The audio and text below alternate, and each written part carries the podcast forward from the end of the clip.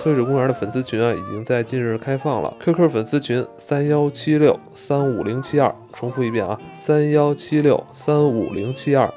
金花贾维斯蛋挞 CS 每天都在这里守护着大家啊！欢迎黑水公园的新老粉丝听友。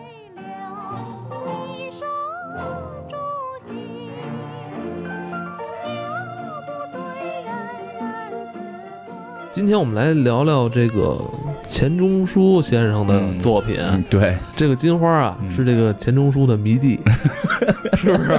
我也要用迷弟这个你我们也得当迷弟，迷弟不能老让蛋挞当啊，是吧？哎真真是。当然，我们也不敢说是通览钱先生所有的作品，有些看不懂，哎，对，就比如像这个，这个嗯太难。这这真是不好参透。嗯我们作为这个老百姓，嗯是吧？底层群众，是吧？也非常喜欢钱先生的一些短篇。嗯，对对对，杂文是吧？他也写了很多适合咱们的大众通读的这些散文，嗯但看过人好像也并不是太多。因为我觉得这好多人不太清楚，因为可能提到钱钟书，大部分人知道的是《围城》，哎，围城，因为有个电视连续剧，嗯，陈道明老师演的。哎，这是陈道明老师早期的作品我啊。天，太棒了！因为前几天还跟人聊起来，说你你那个说我特幽默，说你如果想成为一个中国的这个喜剧，就是能够演喜剧的人，你希望是谁？我陈道明啊。然后很多人 演喜剧的人，陈道明怎么是演喜剧的？我说哦你看看《围城》你就知道了，我非常喜欢嗯，嗯但其实那里边我最喜欢英达演的这个赵新梅。啊！对对对，赵新哎，我觉得真是演的太好了。那部戏里边啊，你可以看到陈道明还是生涩，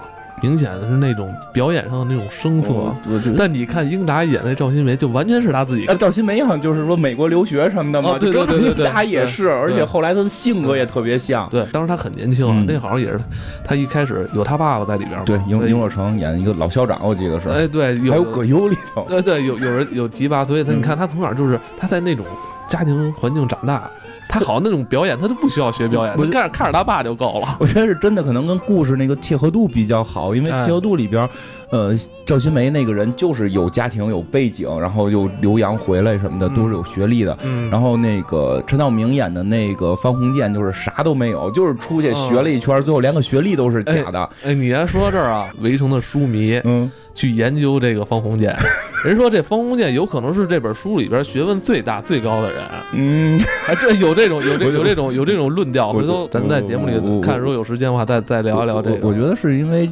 钱老把一些人物嗯自身的性格投射到了嗯这个方鸿渐上边，他在用方鸿渐的嘴说了一些他对文人的感悟，所以确实是很有深度。包括一些细节啊，嗯就是说那个方鸿渐有一个细节，就是他最后不是在那个英国读书，说嗯他不是一开始玩了一圈吗？啊对对是吧？就就就就好多国家，但发现钱花差不多时候要回来的时候吧，发现那毕业证还没着落呢。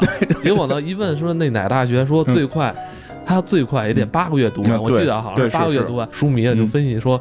方鸿渐他既然敢这么想，嗯就说明他有可能会比这个时间更早一点去拿到这个学位，嗯但是时间的确是不够。如果是交给他们其他那些留学生啊，嗯。可能那帮人就连想都不敢想。呃，他的见解就是方鸿渐的整个通篇里边的见解是很深的，对你感觉他好像是一个很聪明的人，对对，但是聪明是有，留学的目的就是为了玩儿，他的目的性不强，他不像那些人。对。你包括那个那里边那个谁，那个那个苏文纨，苏文纨嗯苏小姐，嗯等于他们那一批人都是带着目的去拿毕业证的，但真正学没学到什么东西就另当别论了。苏小姐回来还不是作诗吗？其实都是抄袭嘛。再有一个，那些人都是花家里钱去的，方鸿渐花的不是家。围城的故事啊，咱们咱们稍后再聊，分享几篇这个钱先生的一些短篇文章，吧？对对，嗯，有哪几篇？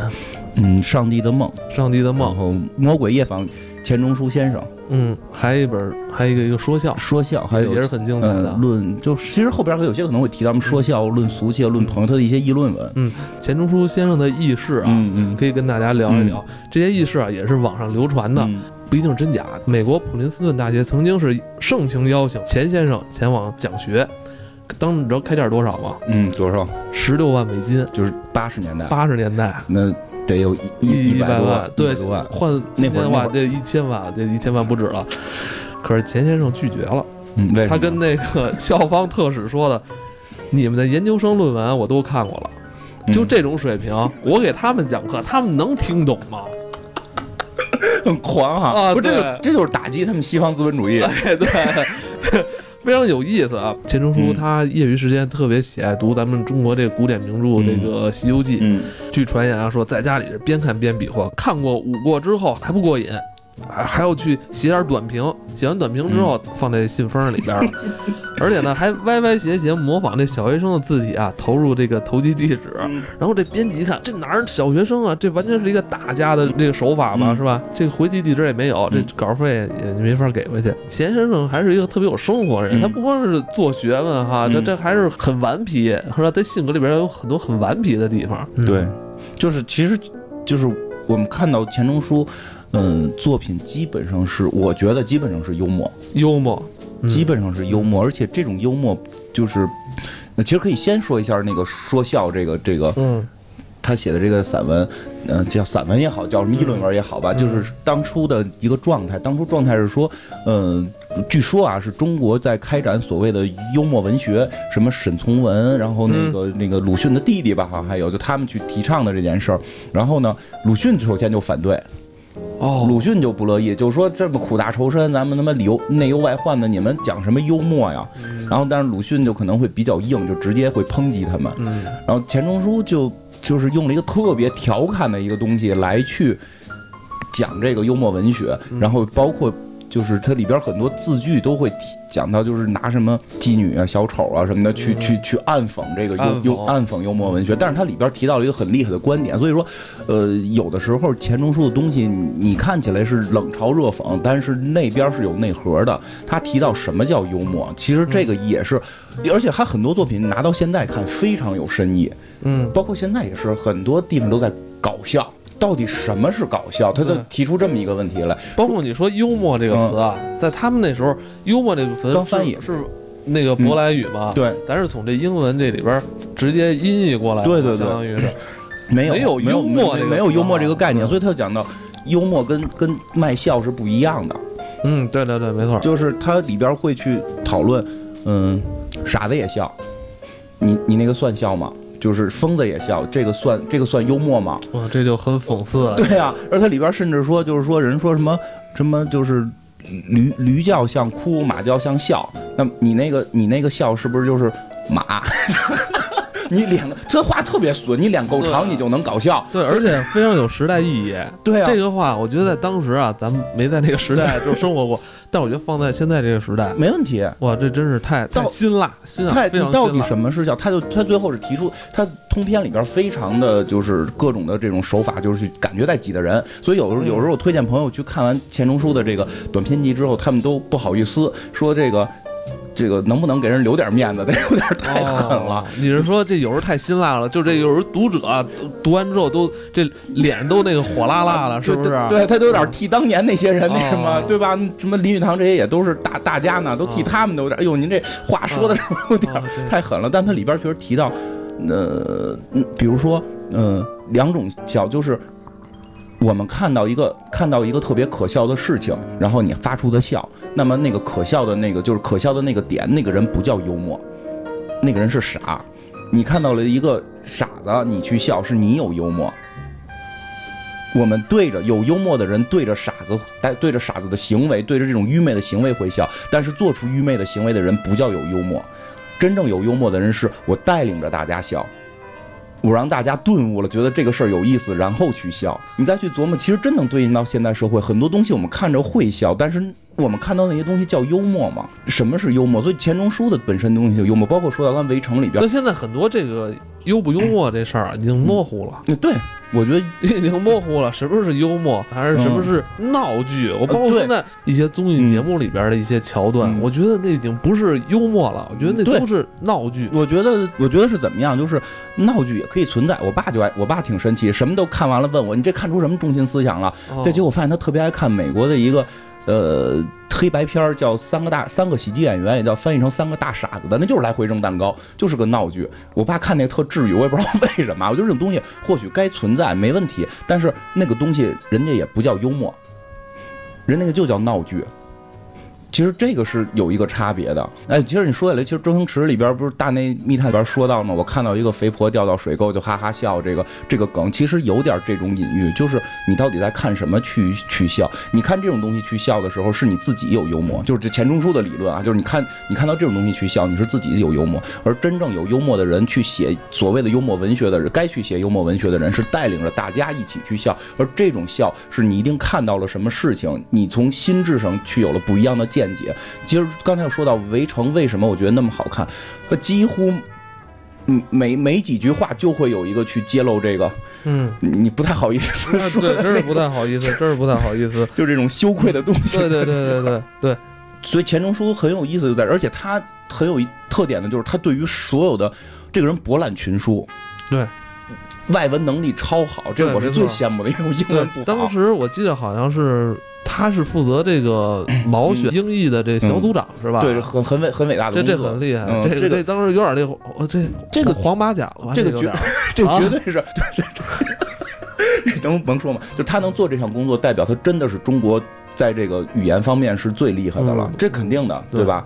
那而且就是说，他你想他。知道这么多，他才去敢反对这么多，这是他、嗯他才去敢调侃这么多。嗯所以有的时候，其实后来我认识一些，也不是认识，就是网上也看到一些人会对钱钟书有意见，就说有有有有，他的那么辛辣的人，那能那没意见 都说他好多引的引经据典都是错误的，哦挑他的毛病他其实就是诚心，就是对于钱钟书来讲，他就是诚心犯讨厌。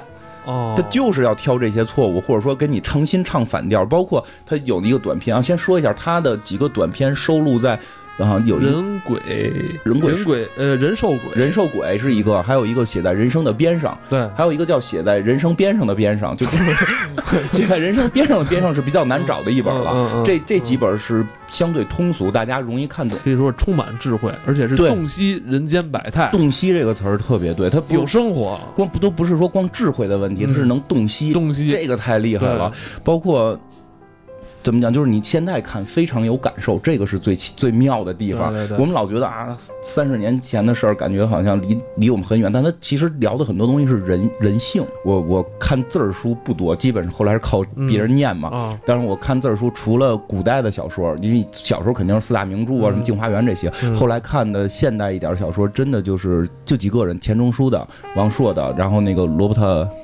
就是那个丹布朗写的那个嗯罗伯特·兰登那那一套，就是很有限。啊，那那个纳多的呢，啊，纳多是听念嗯听的，嗯念多纳多就是听的了。然后我，所以我看看的时候很小时候开始看的，然后这个前像《围城》，我会每几年会拿出来重新看一遍，我操，都会有不同的感受。哦因为当年我看的时候，我就举一个例子，他有多洞悉这件事儿。我当年举个例子，嗯方鸿渐他爸爸就跟我爸爸特别像。当初我在上高中，然后我爸就每天盯着我学习，然后会记日记，然后把日记里边对我教育的话记下来，然后那个就是。嗯那个《围城》里边就是有一阵儿方鸿渐他爸就在干这件事儿，记日记。然后那个日记里边写的还不是真实发生的，是记了那个我对我儿子批评我儿子怎么样怎么样怎么样怎么样。实际上他没有批评，但是他把这个写在里边，他自己想象的，然后觉得自己作为家长特别荣耀，然后把这日记分阅给别人看。因为我当时看这书的时候，我爸正在干这件事儿。哦 我爸后来还被学校请去做什么优秀家长，这个给大家讲课。齐家治国平天哎，下，对对对对，中国传统那一。国有国法，家有家规这种感觉，但是说实话，那也是一种爱，那也是一种爱，但是一种爱，对，但是很有意思。然后再说的就是，就是他刚才说到那几部书，那几部书嘛，大家可以有兴趣去找，写在人生的边上，写在人生边上的边上，还有人兽鬼，对吧？然后我忘了是哪哪部里边，其中有一个叫什么《读伊伊索寓言》，也能看出来钱钟书对于这种。讲就是不叫不叫反经典，他对于经典的引用的方式特别奇妙，他什么东西他都敢拿来给你胡说八道。嗯嗯，其实我真是很喜欢他。像他里边说到那个《伊索寓言》里有个故事，什么蝙蝠见了鸟就当做鸟，然后蝙蝠见了动物就装作动物，因为蝙蝠不是既是哺乳动物又可以飞嘛，对，这是《伊索寓言》里的一个故事嘛。然后就说这个这个蝙蝠特别聪明嘛，然后他对于这个故事的评价，就举个小例子啊，他对这个故事评价就是说，人比蝙蝠还聪明，因为人人人会在就如果人是蝙蝠的话，他会在鸟里边装动物，他在动物里边装鸟。嗯就是就就是他他后边有一个说法，就是说你向武人卖弄文雅，你就显得你比他们高；然后你当着文人，你显示你特别英武，你就像英雄，这就是为人之道。哦，你会看出多辛辣，他这个就实际他在讽刺人嘛。对，但好像好像这种事儿，好像我们每个人都在这么做的。讲个他正经的故事吧，就他这个这个刚才讲到上帝的梦。这个是我觉得，如果就是说想看钱钟书短片，可以先从这个开始看，因为这个故事是有故事性的。哦，是他的这篇叫《上帝的梦》，是吧？对他这篇有故事性，故事还比较有意思。他先说一下，他整个这个算散文也好，算短篇小说也好吧，他会各种地方引经引经据典。其实之前就是讲他这个，真的我会非常的心里边会非常害怕，因为。怎么讲也讲不出它那个味道来，我们只是介绍一下。我是特别推荐去看。以前公鸡因为太阳，非等它啼不敢露脸，对母鸡昂然夸口，又对太阳引抗高叫，自鸣得意。比公鸡伟大无数倍的上帝，这时候在心理上也就跟他相去不远了。只会只恨天眼的历史啊，没有化成相当于母鸡的东西来配它，听它夸口。听着脸都红了，你说吧，因为咱们是人，我觉得就会这样，就会有点吹牛逼，谁都会。对，尽量的，你说我多谦虚，多压抑，有时候我的谦虚也是一种牛逼在往外吹的感觉，对吧？就我表现出我特别谦虚。对，哎，包括有人也说过，说鲁迅写东西是什么？是我是人。我在写人的事儿，然后写完之后我也是人，我很懊悔。钱钟书有一种开上帝视角，人类真可笑，嗯嗯，就这样。他，但是他现在连上帝都都嘲笑。对，这这故事大概讲一下是什么意思？他他讲的是说科幻，这这是一个民国 民国时期的科幻故事，是吧？还是科幻故事？他讲人类在不停的进化之后越进化，所刚才讲的天眼论指的就是达尔文进化论，就是进就进化进化之后，人一定会越进化越越厉害，越进化越聪明。那么最后到进化到终极形态的时候，一定是人类的最高水平，所有超能力全部都有的状态，上帝。所以他说，如果这个世界存在上帝，绝对不是上帝造人这么简单，一定是人类进化的最终形态。那最后最终千亿万人最后最终进化成一个形态，那个人就是上帝。然后呢，他又提到说的，作为这种特别的这种物种，哎，他说话太他妈损。呃，背景是应该是三十年代啊，背景三十年代，特别的物种。一定是不能再繁衍的，比如说驴跟马配出骡子，对对，这这非常辛辣。然后还举了个例子，德国的元首，就是因为当时是希特勒，因为当初有坊间传言希特勒是单睾丸，因为它里边就提到就是希特勒是单睾丸的，不能繁衍，就非常损。然后所以说上帝是一个，所以没有母鸡配的。嗯，然后对，然后那上帝就剩他一个人了，就所有人进最后最终进化进化出一个人了。他一睁眼看到了。光明，他一闭眼，光明就消失。我太厉害了，我可以创造光。就 放眼望去，发现了山川大河，哇，这都是我创造出来的。反正也没有人跟他争嘛。对对对。然后他就觉得自己太伟大了，太伟大之后怎么办？就是人类，就是说。生命伟大之后，就像公鸡一样，它要炫耀，但它没有母鸡怎么办？它要创造一个母鸡，然后他就想怎么创造，想着想着他就睡着了。所以后边的故事都是他在梦里边出现的。他梦见自己开始用泥做了一个人，嗯，做做做做完了，做出一个人来，做出一个人叫男人。做了之后，他觉得 不够好看，是因为手艺不精湛。然后他又呢，又找了一些更细的土做，嗯啊，又做了一个更精细的人，叫女人。哎，他觉得这俩不错，这俩有了之后，就他没事就给他们做一些小发明，比如给他们牛肉吃，哇，这人吃了之后特别兴奋，然后就主啊，就神啊，你太厉害了，我们崇拜你啊，他就特别开心，然后呢就不停的给他们做，然后但是很奇妙的是说什么呢？就是就是做着做着呢，他就发现这俩人吧关系比都跟都比跟他好，就是 他好像成了第三者，然后呢给的东西越多呢。就是他们就越就生活越越优越呢，他们就越不需要上帝，对对吧？因为反正我已经有这么多东西了，你再给我，而且就是开始看他做个发明特别棒，见证奇迹的时刻。后来看多了，觉得也没什么，嗯。然后这俩人就慢慢疏远上帝了，上帝就有点搓火，对啊，不乐意啊，不乐意。啊，对，这里边还有一个梗也可以提到，就是不是说用用细的这些。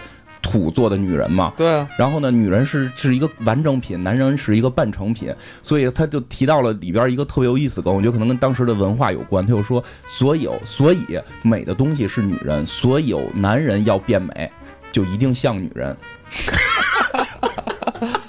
就很，我估计他们当时可能有一些呃，福德在讽刺谁。但我觉得这个站在某些立场来说，可能也是对的。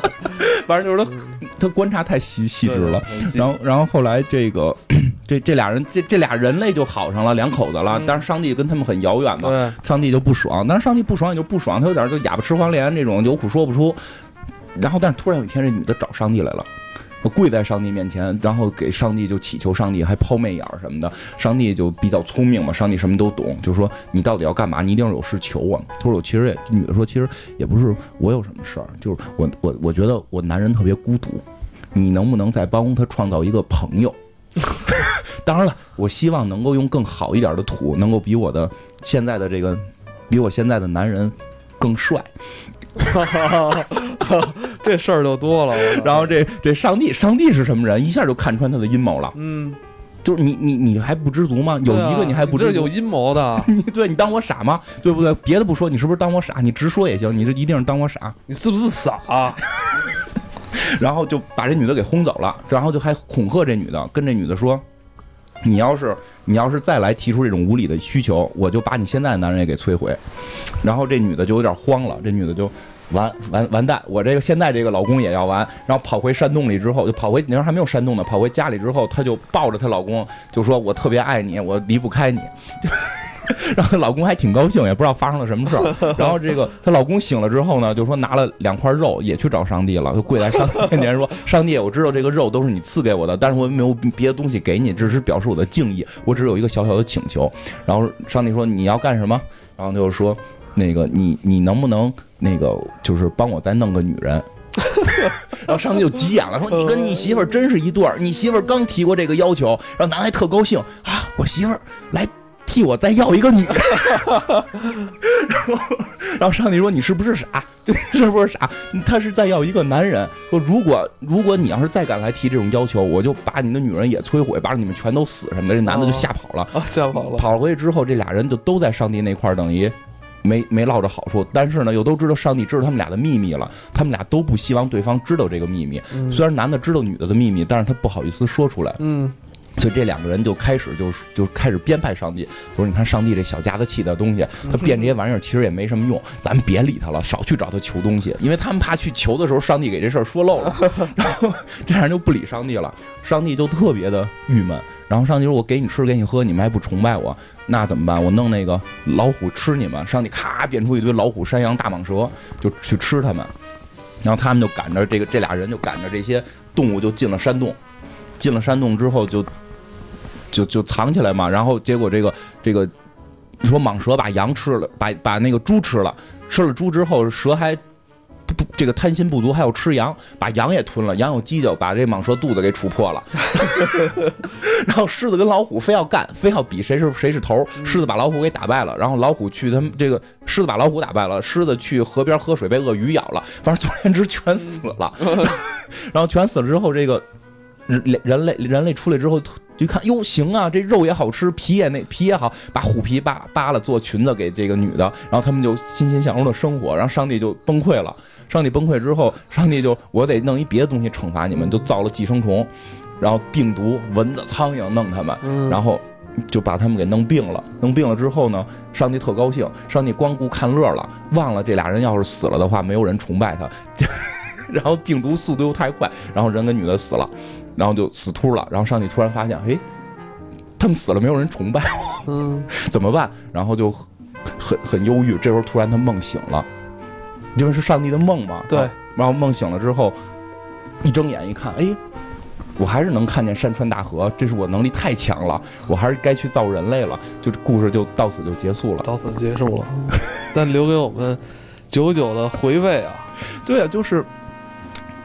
嗯，你会就是首先会很神奇的是，我第一次看到这个故事的时候，我很惊讶。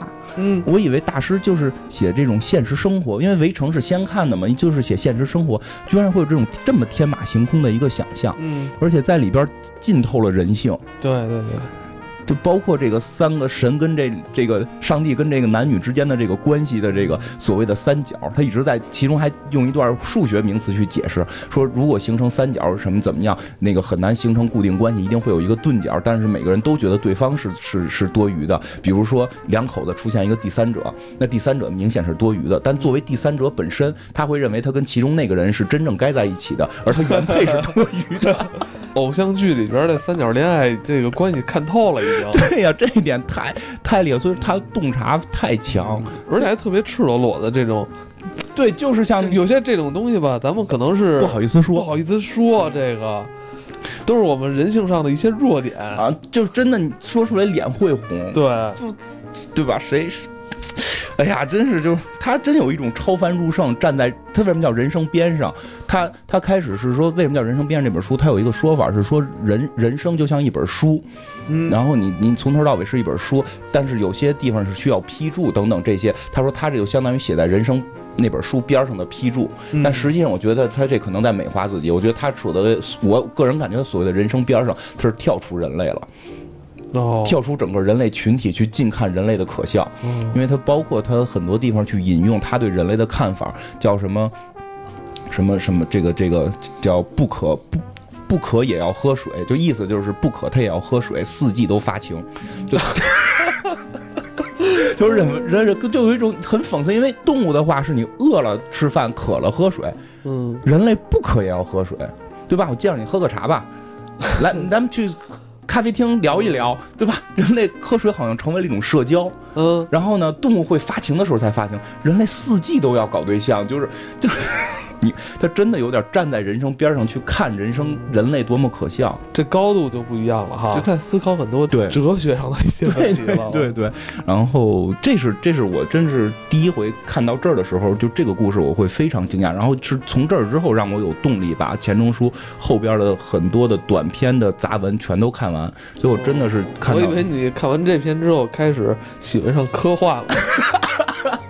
也是因为以前喜欢科幻，都看到这儿会觉得，真的这是不是有点早期科幻的感觉？嗯，绝对有。这这要放在现在来说，就是一篇嗯可以获奖的软科幻，是吧？咱不是也有奖吗？没准钱先生就匿名去投了，然后有可能假装小学生的字体。对，然后他还有一个，就是我觉得是在这个他这些作品里边比较让我。怎么说惊讶也好，还是这个震撼？包括前一段要做这个节目重新读的时候，包括里边的一些文字，到现在看着我都会，他的洞悉真的是世世间罕有，我觉得没有什么人能超越。就是这个魔鬼夜访钱钟书先生最巧妙的构思是在他安排的这场作者与魔鬼的对话，也是钱先生与自己的朋友，嗯，包括读者，嗯，对手，甚至爱人的一场对话。高深这个啊。他自己也曾说啊，二十岁不狂是没有前途的，三十岁以后还狂是没有头脑的。这话我觉得就是放到今天啊，就是可以说，呃，你可以把年龄再调大一点，三十岁不狂是没有前途的，四十岁以后还狂是没有头脑的。我觉得三十岁该不狂了，也不能再狂了。包括你说真是这样，包括跟那个船长有时候聊天，就是他不是也做节目嘛，然后跟他有时候会聊天，说起来就是他对于影评的那种。怎么讲攻击性？就是他对于不好的东西的那种直直观的感受是很直观，可以说是某种狂的状态。像咱们可能会更包容，对于很多东西，我觉得存在就既然有其道理，可能可能背后会有更大的一些东西。这个我后来我们俩聊聊了很多，后来说可能真的是年龄问题，我比你大快十岁。然后我在十年前我在豆瓣里边的那些东西全是在骂他们，这真是十年前我也在骂，因为我不是说有一段我翻出之前的那个我。我那个开心网的那个影评，那会儿那会儿影评我在开心网影评，我开心网的影评也也有很多怒打一星，然后底下去冷嘲热讽也有，但是是真的是由于岁数的增长，会慢慢的体会到人生很多东西，你会发现很多东西其实。没有一些本质的区别，到最终根儿上是一些人性的问题的时候，你会对那些东西反而有了包容性，会有一种爱。他们老说我现在要爱全世界的感觉，但确实是，我觉得钱钟书钱老说的这句真实，就是二十不狂是怎么讲？二十岁不狂是没有前途的，对，三十岁以后还狂是没有头脑的，真是这样。然后就是魔鬼夜访钱钟书这个是他写的，我觉得，呃，我刚开始看的时候是有是是害怕的。就哦，你是害怕？我不是说恐惧，不是说有魔鬼害怕，就是说里边的引经据典我是看不懂的。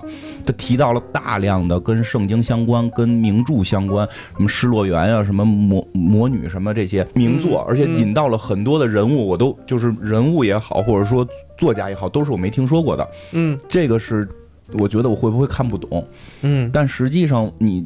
他就是别害怕，往下去看，你会发现那些东西你可知也不可知，就是你可以不知道它，你照样不影响你对于全文的理解。那些东西只不过是他拿出来，我嗯、我觉得怎么讲，卖弄这个词儿有点贬义。戏谑，他拿出这东西来戏谑你，并不是说卖弄，但是他我有这个经典，我拿出来去戏谑，拿着东西当一个屁话去说，因为有的时候你你你你说一些屎尿屁的话，你直接就就说的很屎尿屁，其实反而会觉得你很很低俗嘛。但是他可以把一些很经典的东西拿出来去调侃，其实也显示出他的这个本身的这个能力。嗯但是他整个故事还，其实这个没有什么故事性，他大概意思是说，就是魔鬼撒旦，也或者 Lucifer，就甭管他是什么，嗯就是那个鬼，嗯，那个鬼有一天。走错门了，走进钱钟书他们家了，然后跟钱钟书俩人扯了会儿蛋，就是就是这么个事儿。嗯但是整个的扯淡过程里边，对于人类啊，对于文人呀、知识分子啊，包括一一些这种感受，会非常的。让你觉得他那些比喻啊，他的那些引用非常奇妙，因为他大概一开始就很逗，一开始说这个魔鬼去他就是魔鬼去他们家之后，强叔都都傻了，就是你你怎么来了？就魔鬼你怎么来了？然后魔鬼是大概意思是说，就是其实是咱俩是老朋友，我一直都跟你见面，只是你没有识破我，因为我会变成女人，我会变成金主，我会变成各种东西来引诱你，因为你都上当了，所以你认不出来我是魔鬼。嗯只是今天我真面目面面对你说，世界上只有耶稣是能够一直看到我的真相。嗯就就是你是俗人，你永远看不到我。其实他就讲每个人心中心魔的这这种感觉，但是他整个核心含义不在这个搀佛这套上啊，但是他核心含义是在骂人上，就就变着法儿骂人，他真是。然后。然后魔鬼就就就还还是评论呢，说我刚吃饭回来，我去参加了一个这个这个法事，有人请我吃饭，就是这种什么祭祭祭典呀，或者说什么驱鬼啊这种法事，请我去吃饭，我是这个主客。然后吃完之后，我想回我的地狱，结果我就发现一个特黑的洞，我就钻进来了，结果没想到是你们家。然后钱钟书就还说。特别贫，还说因为碳涨钱了，买不起碳，我们家太冷，也没有灯什么的，就是穷。你可以理解为房价，你把这东西造成房价特有意思。然后后来，后来就是魔鬼就开始跟他贫嘛，就讲一些文人啊，讲一些，我觉得这些东西大家可以去去书里边去看，因为他嗯它里边讲到了什么怎么写自传的事儿，然后那个就是。讲到了对人说什么话的事儿，因为就对人说什么话这个有点跟《伊索寓言》刚才讲的《伊索寓言》的解读里边那个蝙蝠对当对着鸟该说自己是动物，对着动物该说自己是鸟的那个一样，就是嗯就是就是魔鬼就说我呃，就魔鬼跟钱钟书聊了很多如何写自传，因为他里边的意思是说写自传的那个人，就比如说金花给艾文写自传。其实写的不是艾文，写的是金花，因为金花没有名儿，所以金花想表达自己的意思表达不出来，他就借手给艾文写自传。其实写的都他妈是我想说的话，所以就说你想看金花的到底是个什么人，你看艾文的自传，就是哦，就是他他他很巧妙。然后后来就钱钟书就说你对文学真懂，他说其实我也不是特懂，但是我知道当着文人说文人的话，就我当着。就去一个酒席，我就开始要跟人聊酒好喝；我去一个饭席，我就开始跟人说饭好吃。就是见什么人说什么话。说，但有时候我也会变。我去酒席，可能我说饭特好吃，这样的话，那个酒席的那个女主人可能就觉得我特别懂吃，然后她会单独再请我吃顿饭。哦，就是他用了很多这种巧妙东西，但是觉得这段是很值得玩味的，哎，这很值得玩味的，就是对。再看看现在的一些这个节目也好啊，是什么的，这些人说话的动机 啊，你老能看你老能把这个更呃更进一步的话说出来。有些有些还是很有目的性。嗯他把其实很多人像你刚才说，他文章里写这种东西，就是因为在当时那个时代背景，嗯有些人说某些话嗯，是有目的性，有目的性的，而对且是有既得利益的，对对对对，有既得利益这的。这很重要。包括他后边还提到为什么是自己是牛型，他不是个长犄角嘛？嗯，然后他也就是他这个联想，他脑洞，我觉得嗯钱钟书真是脑洞最大的人之一了。这个可能在文学方面，我觉得他排第一。他讲为什么魔鬼是牛形，然后魔鬼就跟他解释，就说因为我谦虚。因为我真谦虚，你看啊，首先牛是一种奉献型动物，你可以吃我的肉，喝我的奶。对我吃的是草，但我挤的是奶。对对对。但是你看，其实鲁迅好像也说过什么“俯首甘为孺子牛”这种，但是钱钟书就会把这个东西这一段还跟这个是接近的。我是奉献型，再往后有一个推推进一步，让你不得不笑出来的，就是说我不吹牛逼。就是，就那会儿叫牛皮嘛，我不吹牛皮，因为牛不能吹自己，都是别人吹我，我不能吹自己，所以我要变成牛形，显得我特谦虚，我不会吹牛。对你只有是牛了，你才不会吹牛。就是真正的魔鬼，这种就是人就是牛型，人家就不用装，不用装，就是就是牛，就是牛，所以我也不用吹，就是这样。然后包括包括后来就是，呃，文章不太长，很短，对。然后就聊完这些之后，就是这个钱钟书好像就就是。故事里的钱钟书就跟魔鬼反正就说说，哎，因为那会儿在三十年代，世界正在打仗嘛，二二战的前期嘛，他就说世界这么乱，你怎么不去那个工作？就是你那个，你怎么不去收灵魂？就是你的工作不是就是四处挑事儿打仗吗？你怎么不去？然后那个魔鬼就惊讶了，说谁跟你说的？我的工作不是打仗，我不是挑起世界的这个这个烂摊子，这是你们人类自己干。我的工作是收灵魂。他说，但是我现在失业了。嗯，为什么呢？说因为原计划是分两种灵魂，好灵魂上帝收走，剩下的不好的灵魂不能叫坏灵魂，就是不好的灵魂由我来做进行买卖，这是我的工作。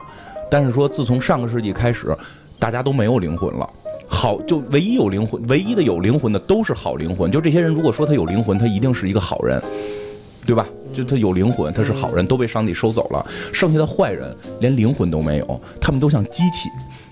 就 就这个比喻，你你你你在琢磨，就特别的辛辣了。就是现在坏人都没有，原先的坏人是有灵魂的坏，现在坏人像机器一样的机械的坏，或者说他们普通人都像机械一样在工作，所以他们没灵魂，所以我现在没饭吃。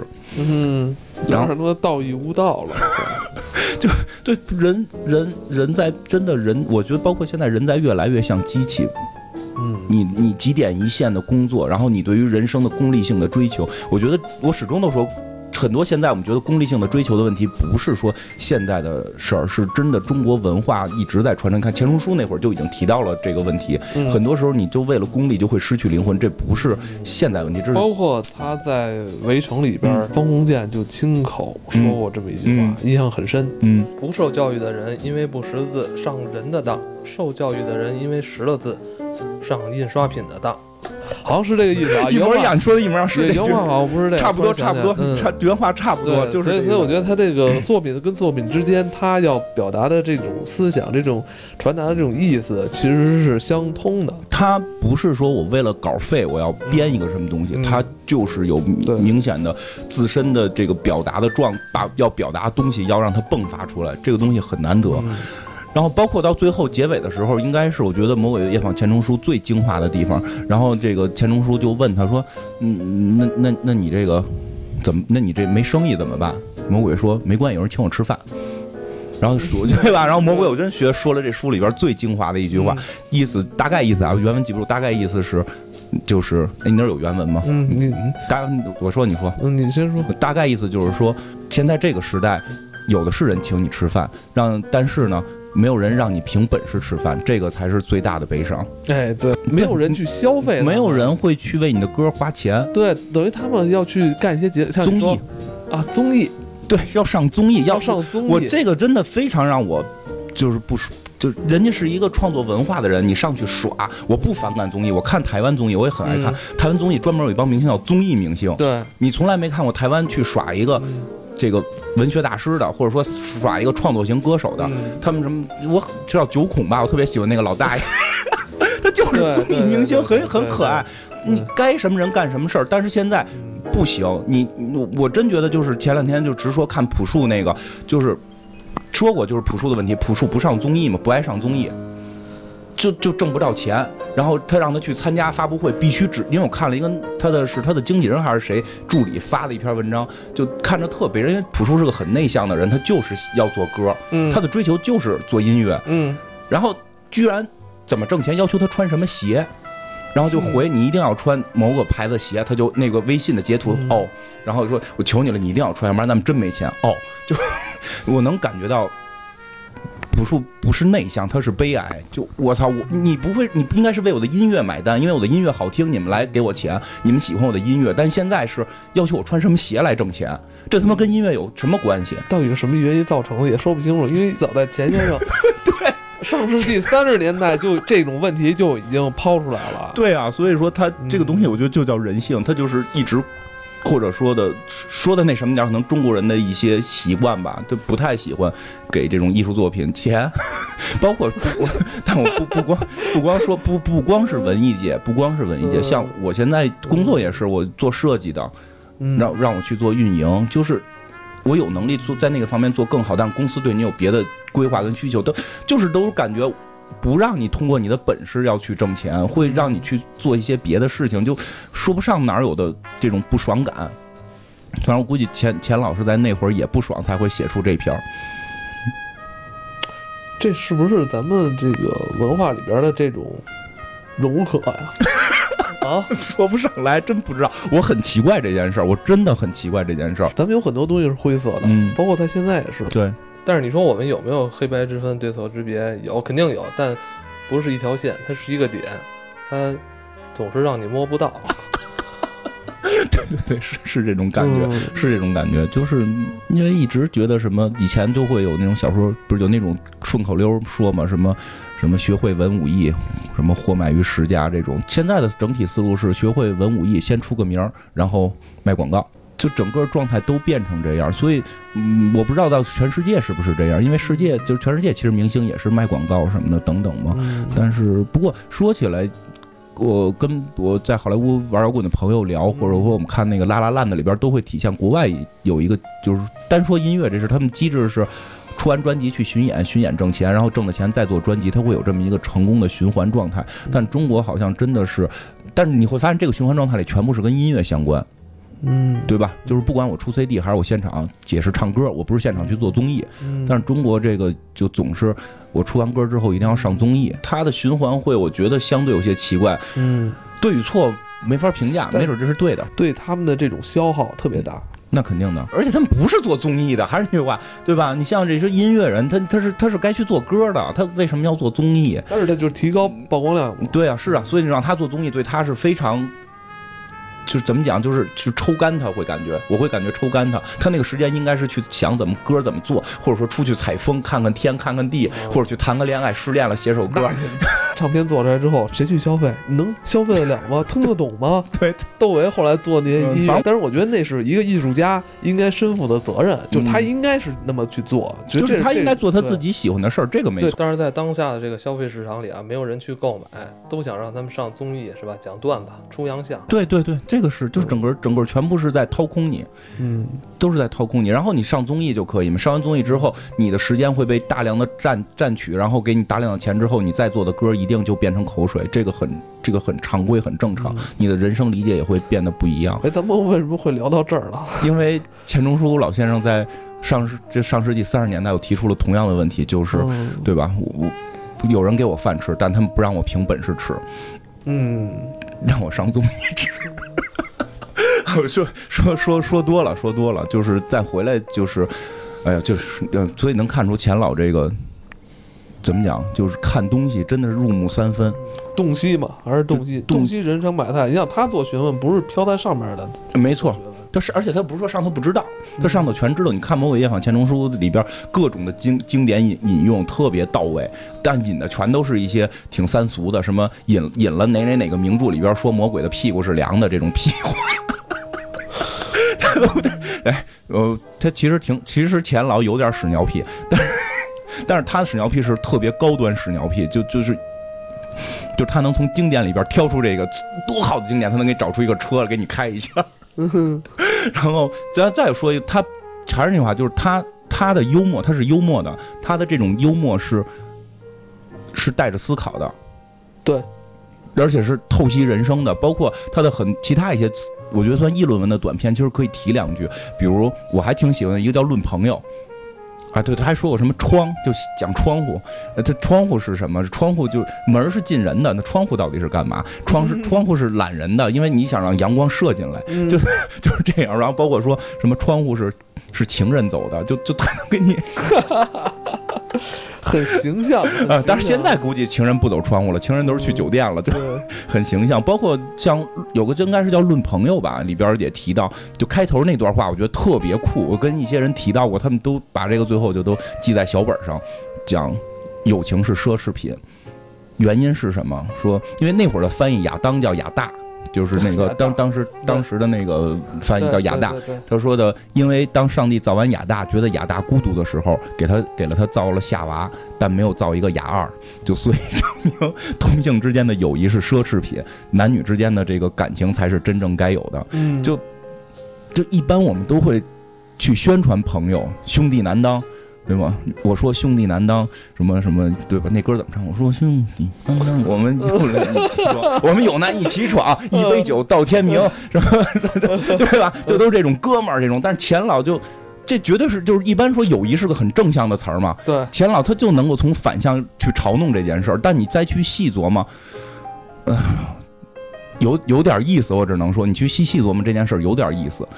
嗯，因为我也知道以前一些朋友之间所谓的友谊啊，这种就就在在在某些东西面前就荡然无存。